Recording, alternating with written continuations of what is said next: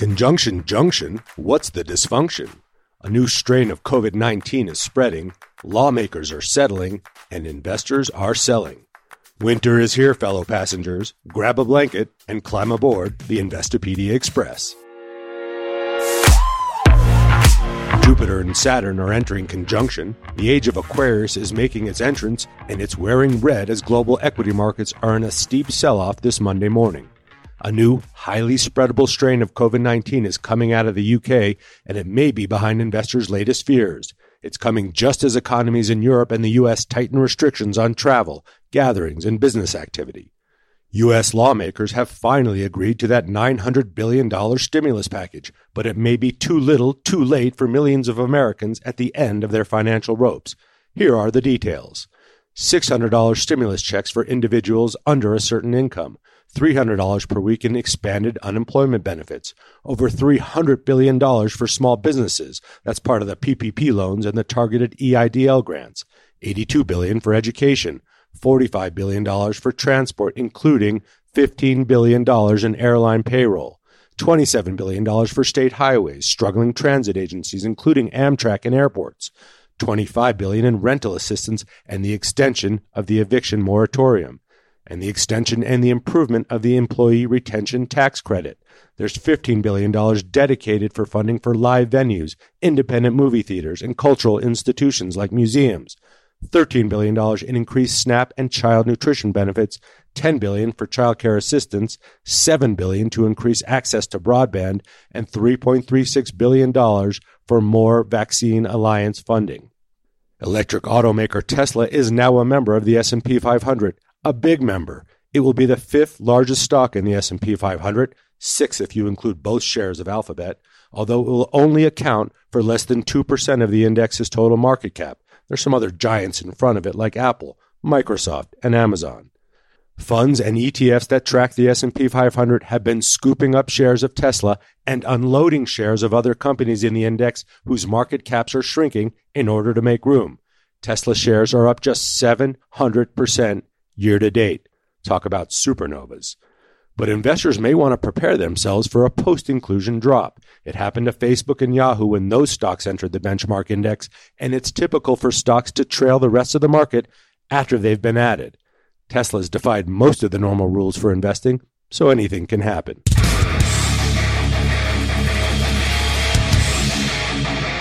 Can we rock some heavy metals for a minute? Base metals like copper and iron ore have been seeing heavy money flows lately. Copper's been hitting the highest level since 2013, while gold has been sinking like a stone. Why is this happening? Well, copper is a widely used metal in industrial production, and as economies recover, even despite these latest lockdown measures, commodity investors have been piling into Dr. Copper and iron. Iron ore prices are at a seven year high. How about some intermarket correlation? Well, look no further than emerging markets, which are also at multi year highs. The industrial and manufacturing recovery is happening, folks, even though you may not see it on Main Street. Stock markets and their high profile companies in the headlines get all the attention, but if you want to see what big investors see through their telescopes, you have to look at the metals. Speaking of markets, here's how a few of those major asset classes have performed so far in the madness that has been 2020. Gold has returned 22% year to date. Global equities have returned 15%. U.S. investment grade corporate bonds up 9.6%. U.S. Treasury yields 8.8%. How about those high yield corporate bonds up 7.3%? Cash less than half a percent. The dollar down 6.2%, and oil down 22.5%. It's been hard to go wrong in 2020 unless you held on to cash or oil. Like the planetary conjunction, we may never see another year like this in our lifetime. 2020 has been a wake up call for investors and the financial services industry in so many ways. The year has challenged all of our investing assumptions and behaviors and brought out the animal spirits in all of us. It has also been a year where the value of financial advice has been priceless. At Investopedia, we honor and celebrate those financial advisors who have the most influence and impact on the industry as it relates to financial literacy and investor education. Doug Boneparth of Bonafide Wealth is always at the top of our list on the Investopedia 100, and he's with us today on the Express. Welcome aboard, Doug. Hey, Caleb, how you doing?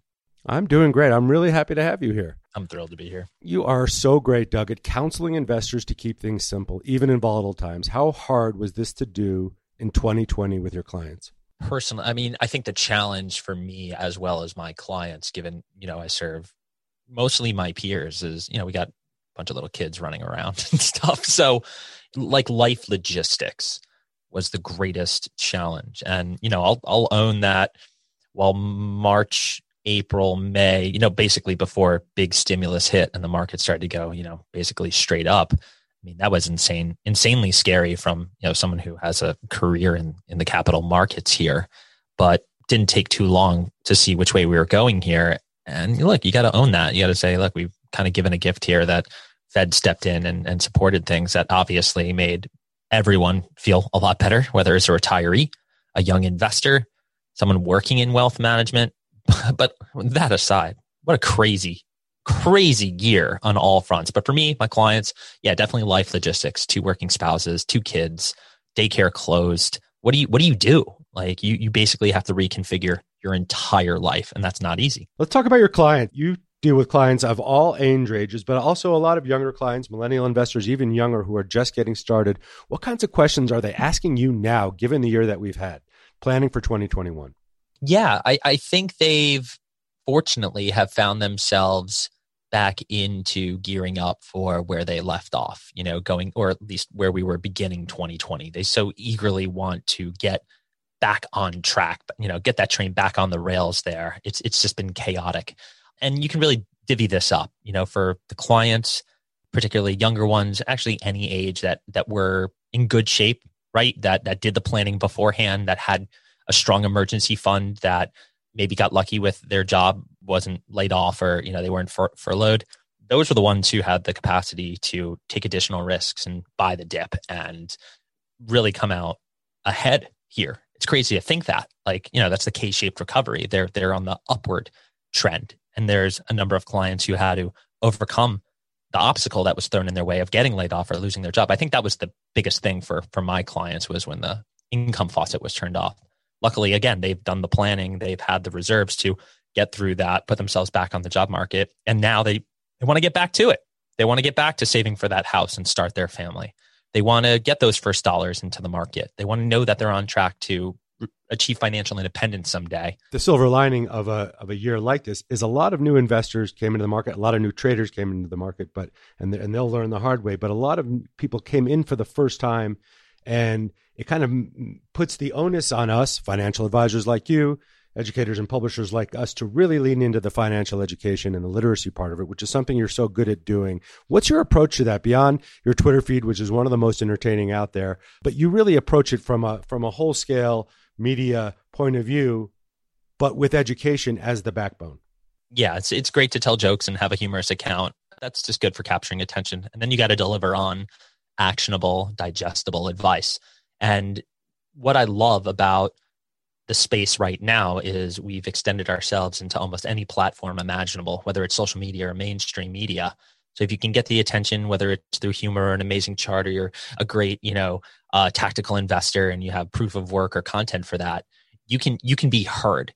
So for me, it's it's pairing humor with financial education. You have to understand the investment piece is the most sensational part. You can always do a pretty good job of capturing people's attention, you know, whether it's because of the gamification or gambleification or the money making element.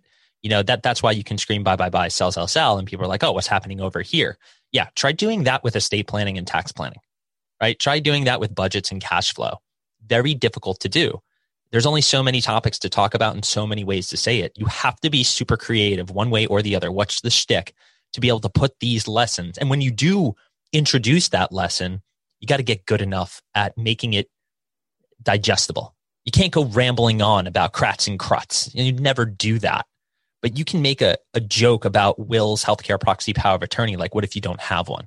Right? You can tell a funny story that happened in the attorney's office when debating over, you know, which grandparent was going to get the kid and how one grandparent didn't want the granddaughter, but the other one wanted the grandson. I mean, you could just be creative here and do stuff like that. And all of a sudden, you're taking something that's probably the most vanilla, boring thing you would ever have at a dinner table and turn it into something like, hey, I got a chuckle and yeah, I'm going to go update my estate planning document. It's funny how that works. What about tactical things for 2021, Doug? Like higher taxes, the potential for higher taxes, potentially lower returns for equity markets, the rotation in asset classes, even crypto. Any of these themes that are that are on your mind that you're having conversations with your clients about right now? Let's start with taxes. You got a new administration here saying that if you're making, you know, over $400,000, you're you're going to pay more in taxes. So if you're an advisor dealing with people who make over $400,000, you're going to have conversations around that. Now, nothing has been done right now. So I think they're really just conversations and setting expectations is probably a very good thing for a financial advisor to do. You don't really have a lot of data to go off of. And look, you know, this is not a political statement, but, you know, we still have a runoff going on, which could sway the Senate. And that would give Dems a lot of power to make broader changes or quicker changes to things like the Tax Cut and Jobs Act. So you, you gotta, you gotta kind of just prepare people to deal with whatever the fallout's going to be one way or the other. So conversational on the tax front, I would imagine even with what we've been doing from a stimulus front and injecting liquidity uh, into the economy, yeah, I could see tax rates going high. You kind of have to come to that conclusion. So there will be not just in 2021, but I think moving forward, uh, larger and larger conversations around tax planning for for a particular set of clients. As far as anticipating, you know, the emergence of other asset classes, you mentioned crypto. I mean, here we are in crypto run, you know, 8.0. This one's the second biggest one. So 2017, you know, this is 2017 version 2.0. However you want to say it, we blasted through 20,000 here. You got Professor Galloway calling for 50,000. You got big names saying, yeah, I, I got friends who work, you know, uh, career equity research analysts are like, I see $2 trillion market cap. Like we're past the point of no return. And these are people I trust. And I'm, and here I am, you know, still being more skeptical than them, despite being someone who's been in that space for, for much longer than almost anyone. It's wild. And if you're a financial advisor, you need to know what's going on here I've certainly had more inbound inquiries regarding crypto. I wish regulatory uh, guidance was better. I wish the tools were better. We know our friends who are working on fixing a lot of these things, but you do not want to be behind the eight ball, even if the even if it doesn't become digital gold. You can't be someone who can't field basic questions about the hottest thing in the investment markets right now. You you can't, you can't do that. And then as far as just equities in general and low returns, again, you know, notwithstanding certain political outcomes here, regardless of that, I, I actually could make more of a case for fertile soil for stocks to go higher than I can them to come down. And, you know, we know the obvious ones like it's a bubble, like these valuations are unsustainable, especially for your technology growth oriented companies. I, I get you. And and I don't know if a Zoom can, you know, grow into that PE.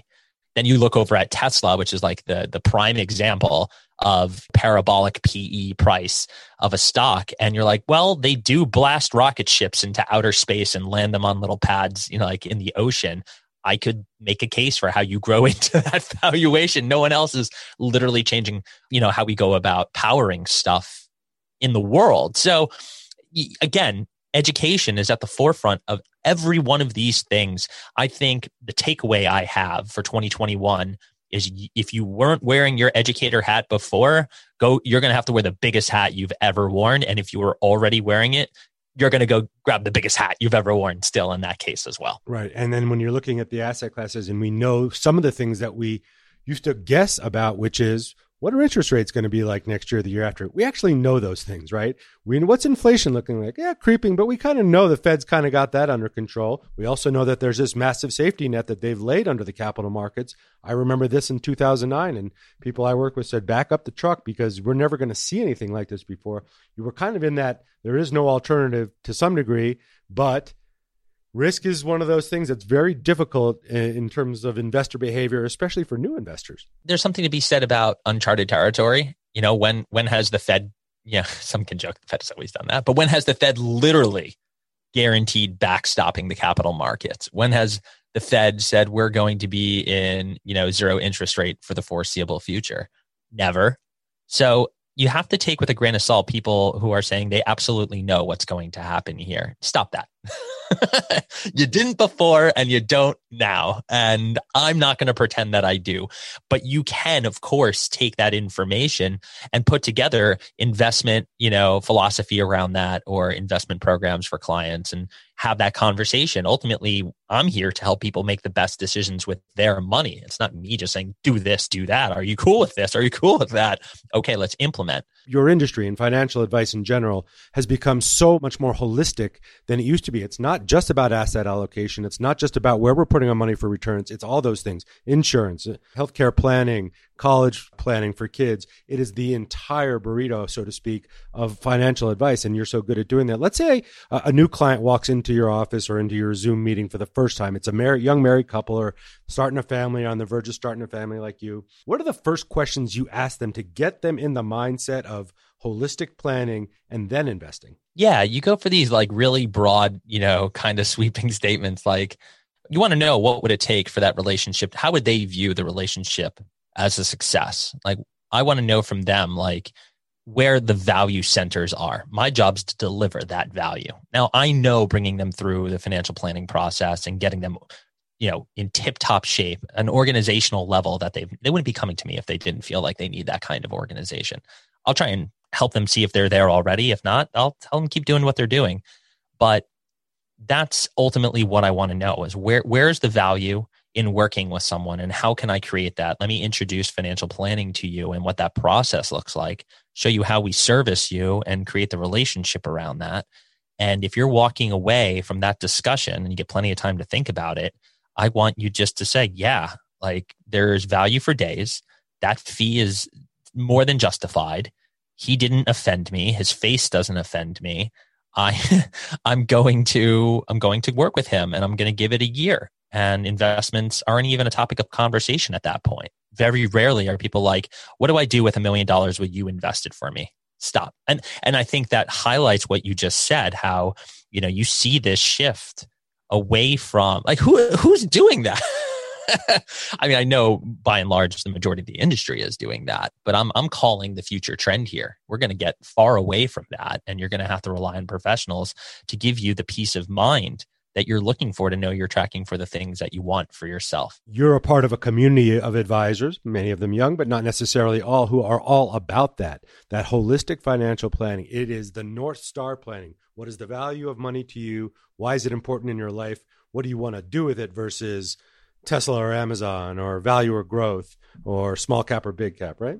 Yeah, you're going to get to those conversations. You know, I, I have my own philosophy of getting to the point of when it's appropriate or earning that right to invest, meaning you've handled all the foundational areas that keep you safe, that keep you on track, that make sure you don't, you know, go blow up a 401k because an emergency came your way we try and share with our clients that okay things things went wild in 2020 in, in the north direction for for certain stocks and the market in general even bonds did okay. Like they're still cl- clocking six seven percent. Like you couldn't have only place you did wrong was cash. Was it two years ago or one years ago where cash was the best asset class? You know it's just like complete 180 from where we just were. And i think that again emphasizes like you thought you knew, you don't know. So don't focus on that thing you can't control. We should spend 99.9% of our time focusing on the things we can control. By the way, you want to build out an opportunity portfolio, you want to feel like you're participating, part of the action. I love that. I love it. I think that's my biggest takeaway from 2020 as a practitioner is now incorporating, you know, breaking 5% of someone's core you know, risk adjusted. Here's the lingo. So 60, 40, 80, 20 is younger. So go to 80, 20. Okay, let's take 5% of that. You know, get up to a certain asset level. Maybe that's 20 grand, 50 grand, 100 grand. And let's go discuss our five favorite. We'll equally weight them. Let's have a conversation. You know, don't don't put it all on me. I want to know. I want you to become an investor. And we spend all this time focusing on, you know, financial planning and goals and putting an investment plan together and sticking with with it. Like when we get all that done why would we rob them of the experience that everyone's having? It does a lot of positive things. Number one it, it gets rid of the fear of missing out. Number two it gets them involved in the market to an extent to a fault without them going overboard. And it doesn't blow up their financial plan if they get anything wrong. Quick lightning round here. I say a word or phrase. You respond straight from the hip. We haven't pre pre-rehearsed this at all, so this is straight straight on the on the playing field. First one, SPAC, Special Purpose Acquisition Company. Overhyped. I think this is where we're going to see disappointment. I, I hope I'm wrong. I want people to make money, but like liquidity flying around on, on blank checks. Uh, I don't know. I don't know. I don't think, you know, it's going to take a lot of talent to get to, to hit sure, home runs here. Wrong? So yeah, what could go wrong? There'll be one or two shining examples and a whole lot of bad examples. Keurig. Trash. I knew that was coming. Annuities. Fee laden traps that might work for a small minority of people who like guarantees. In five years, the financial advice industry will be blank. Less AUM, more flat fee. If you knew blank was going to happen in 2020, you would have blank. Bought YOLO Tesla calls that were deep out of the money. What's your favorite finance or investing term and why? You know we're a site of financial terms. What's your favorite?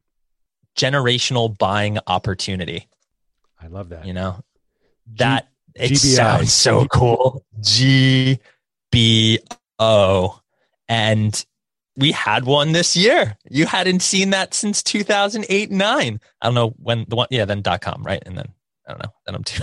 Then you're, I'm dating young. yourself or you're dating yeah. me. Yeah, yeah. I just want to be respectful for to you here, but sir. you got um, that right. The generational buying opportunity, and we talk about that. And I just say this: I know it's lightning round. We talk about them all the time. They come very you know people in the moment of these generational buying opportunities it's it's like that hindsight bias like you you definitely would have done that in 2020 yeah global pandemic people losing jobs your kids are at home i'm calling you on the phone telling you to go buy the dip with your precious cash or to be risk on easier said than done. And i think the epitome of a great advisor or anyone who's in or or even the client or an individual who's in control of their money can handle what's going on in that most wild situation and make a clear decision, an opportunistic decision. Because if you did, again, hindsight 2020 here, if you did, what are you up now on the S&P 66? You could have just done the S&P 500 or, you know, you could have gone parabolic with Zoom, Peloton, you know, Tesla, you name it, run down the list. Apparently, you know, Palantir is like, you, you would have done well. So you almost couldn't miss, and you're right. It, it, could. It looks like it was one of those. What's your hottest take for 2021 as we close out the year here? I could be flat out wrong, of course, but we just keep ripping. I think 2021, as far as the markets go, you know, I I wouldn't be so shocked to see that it's just another obnoxiously like booming year. And yeah you could say pent up demand from from covid stimulus all of these things. It's just like you know so for all the haters or bears out there they're like it's got to pull back. I don't 100% disagree with you like it will just wait long enough it will but 2021 I don't know. Watch it rip again, and everyone's gonna be like, "Holy cow!" That's my hot take. I can see why you would say that, and but I also know how hard it is to say that with a straight face. But you could have been saying that in 17, 19, 20, who would have known? And and and I see why you go with that. Doug Boneparth from Bonafide Wealth. So good to have you on the Express, and, and thanks for being such a good friend to Investopedia. Oh, thanks for having me. I love you guys. It's terminology time. Time for educated investors like us to smarten up with the investing term we need to know this week. This week's term comes to us courtesy of Pedro, who goes by Pedro Evans on the social media channels. Pedro will be rocking the elegant and stylish Investopedia socks for his suggestion, and you can too by DMing us on Instagram with your suggestion, should we choose it. Pedro suggests Santa Claus Rally this week, and we can't say no to Santa. My favorite website says the Santa Claus Rally is a sustained increase in the stock market that occurs in the last week of December through the first trading days of January. There are numerous explanations for the causes of a Santa Claus rally, including tax considerations, a general feeling of optimism and happiness among investors getting to the end of the year, maybe the investing of those holiday bonuses. Another theory is that big institutional investors tend to go on vacation at this time of year, leaving the market to retail investors, and we tend to be a little bit more bullish. Whatever the reason, history does show that the last 10 trading days of the year have been positive for the S&P 500 with a median gain of just over 1% and positive returns over 70% of the time. Hey, in 2020, that would be like extra cookies for Santa. Good suggestion, Pedro. Happy holidays to you and enjoy your socks. We're going to let my sister, the indomitable Claude Silver, the Chief Heart Officer for VaynerMedia and one of the most enlightened leaders in corporate America today, take us out this week. Someone is always in need of something that you have. Someone will always benefit from you being kind and compassionate and generous. The hands down. And if it's not one, it's 10 people will benefit from it. And so reaching out, crossing a bridge, being that person to say, Hey, how you doing? goes a long, long way and it costs you nothing. It costs you nothing. And the return is everything. The return on that is remarkable. Whether or not your heart feels good, you get an oxytocin hit, you just, you feel like you've done right. And, uh, right now we need as much as that as, as we could, we can get. In a year like the one we've just had, being kind and good to one another is the best medicine, and Claude knows all about that. If you want to learn more about leading with heart to get the best out of yourself and your team, follow Claude Silver everywhere you can, and your own heart will just get a little bit bigger. She's a pretty damn good sister, too. From the engine room of the Investopedia Express, I'm Caleb Silver, wishing all of you and your families a safe, healthy, and happy holiday season. We're going to take the next week off and tune up our engines for 2021 but we'll be back on the tracks on January 4th, 2021. Feels really good to say that. We'll talk to you then.